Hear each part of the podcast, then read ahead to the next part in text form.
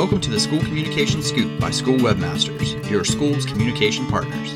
I'm Greg D'Arazio, and today we'll be talking about how to connect with the media. Thank you for joining us, and now let's start changing the narrative. Is the media out to get your school? Managing Media Part 2. It feels like the media is out to get your school. The coverage of your district is always negative. They never care about any of the good things happening in your building, etc., etc., etc. Look, I've heard it all before. I've even said some of it before. As a former journalist and school PR lead, I can help build some understanding in this space that desperately needs it. It's time to debunk the junk and help you build better relationships between your school and your friendly neighborhood media folks. Challenging assumptions. First, let's think about some assumptions. I've heard many education folks completely condemn members of the media for running a negative story about a school. Newsflash, you aren't the only one who feels like coverage is negative. News is negative. Not just education coverage, but all coverage. Something in your bathroom could kill your kids. Story at 11. Fear sells. But before you judge, remember that negativity is motivation in almost every other aspect of life too. Don't advertisers play on your fears to sell a product? Isn't the underlying motivation in hard practices for sports the fear of losing in the game? And hey, if we're being honest, educators aren't immune either. You need to pay attention. This will be on the test. Or, this is going to go on your permanent record. Life has a negative component, so instead of complaining about it, thus perpetuating the cycle, we have to work hard to overcome it. That includes overcoming the media's tendency to focus on the negative and getting them to come out to cover your positive events and stories. It's also worth noting that newsrooms and schools have some very strong similarities. They're under-resourced. The pay isn't great. They're managed in a very top-down structure. They are local institutions that draw a great deal of attention and are often highly criticized. For example, as an editor, roughly an equal number of people criticize my left-wing bias as those who criticize my right-wing bias. Let that sink in for just a minute. At the end of the day, journalists are not so different from you. They believe that what they do matters, and they want to do a good job at it. If you attempt to understand them and help them do their work well, everyone wins. Okay, now that we're seeing things more clearly, the table is set. Let's consider action steps that your school or district can take to shift the odds in your favor. Always be storytelling. If you intend to ask others to tell your story, you need to actively tell your own story. Staff profiles, class projects, successful events, your social media pages, school newsletter, and website should be an interwoven tapestry of the amazing things happening in your school. Develop a solid communications plan and stick to it. This keeps staff, families, district leadership, and your community in the loop in a reliable way. Do you know what else regular storytelling does? It builds a trove of handy research for a reporter when they consider your request for coverage. Think about it. If a company asks you to spend money on its product, you do some research. Maybe you go to their social media pages or to their website to learn more about them. A reporter or a news outlet is considering spending their valuable time and news space on you. They're going to do the same thing. When they get to your website, they don't want to see the principal's back-to-school welcome message from last year. Show that you're on the ball and on top of good messaging. If they can see that you value storytelling, it's an instant rapport builder and a sign that you will work with them.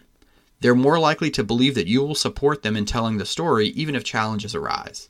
Remember, investing in news team time comes with some risk. Showing that you too are in the storytelling game signals that you will be a partner with them.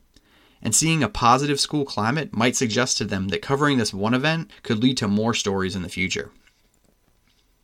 Another benefit of perpetual storytelling is that it significantly increases the likelihood that a news outlet hears about a good story and reaches out to you without you even having to ask. No pitch at all. Who knows? It might be a story you would not have thought to ever send them. Once it's out to your specific audience of families, staff, and others, it can get legs all on its own. No matter how big your community is, there are only a couple degrees of separation between your school's stakeholders and the media personalities who cover your area. By continuing to put out the good word, you build an environment where good things can happen. If you know and tell your story, you make it easier for others to invest the time in telling your story as well. Take the time to talk it out. Most frontline journalists covering your schools are relative newbies. Think about the reporter you see most often. Any chance he or she has kids in your local district or in another one nearby? The odds are actually pretty strongly against it. In most cases, the bulk of school-related coverage is produced by someone who is closer in age to being in school than having a child in school. Most reporters don't have a frame of reference about education, other than what they experienced as a student. But they also have a mission to hold leadership accountable. So that's a hard line to walk when you don't experience the school environment from day to day. Is it any wonder they don't understand the intricacies and nuances that pervade education in general, and your district in particular? Could it be that sometimes what you might characterize as twisting the facts is actually just a simple misunderstanding? The solution is simple. Connect. Instead of aiming to utter the fewest words possible to a reporter, you need to have a designated media liaison who has a direct line to the most active reporters and is using it often. Whether it's a public information position in the central office, the superintendent, or a high school principal, someone needs to be working to educate the most engaged reporters. After all, isn't teaching what you do? So connect with your local media folks, news decision makers, and the producing reporters. Invite them to lunch at a school or off-site. Talk them through the intricate topics such as accountability and accreditation. Give them an early heads up on bigger, long-term news with lots of lead time to think about it and ask follow-ups. Make reasonable asks and be patient regardless of the outcome. As mentioned in my previous post, event or story selection is a critical part of an ask of media. Wacky Hair Day is awesome. It's probably my favorite thing that schools do. And it's pretty much unrelated to any instructional aim whatsoever. Despite my love of Wacky Hair Day, even if I were in journalism now, I doubt that I'd assign anyone to cover Wacky Hair Day at my local school. That's pretty much self-explanatory, right? On the other end of the spectrum, almost every community with dedicated local media will be at a big school board meeting. So how do you get the media to think of your story less like Wacky Hair Day and more like an important community event? In addition to talking it out, as I mentioned in the previous post, you must also give some specific information and however you pitch them about the why. Why is this event important? What does it do for student growth and achievement or for the community? You don't necessarily need to craft a press release or media alert, although I would suggest it anywhere possible.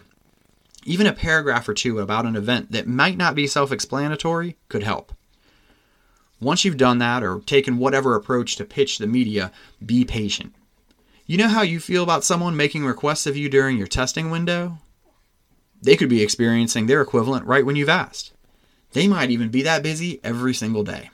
So if your first request for coverage gets turned down or doesn't even warrant a response, don't be discouraged.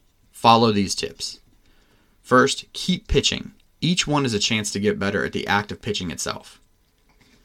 Next, choose between 4 and 12 events or stories a year to pitch. Not too much, but enough that you can get into a good flow with it. Next, create an occasional push out to the reporters to explain a couple topics and why you think they would make for good stories. If the reporters don't come out, then consider sending a submitted story their way, if appropriate. Assuming that you are storytelling as you should be, this should be easy. You should already have all the elements to it. Plus, it gives them a chance to see what they missed. And maybe they come back for the next one, or they come back for that event again next year. Above all else, don't quit. As an editor, I remember several pitches I had to hear more than once before I really started to understand what the interest factor would be. And that wasn't necessarily a reflection on the pitch quality. It was also related to my bandwidth to expand my focus at any given time. You simply don't know exactly what your friendly local media folks are going through at any given time. So don't take it personally. Keep pitching and be patient. Thank you for joining us for this podcast episode of the School Communication Scoop. This has been part 2 of a 3-part series on connecting with your local media. We hope to see you again soon for the rest of the series and for our other informative podcasts. This is Greg at School Webmasters. Until next time.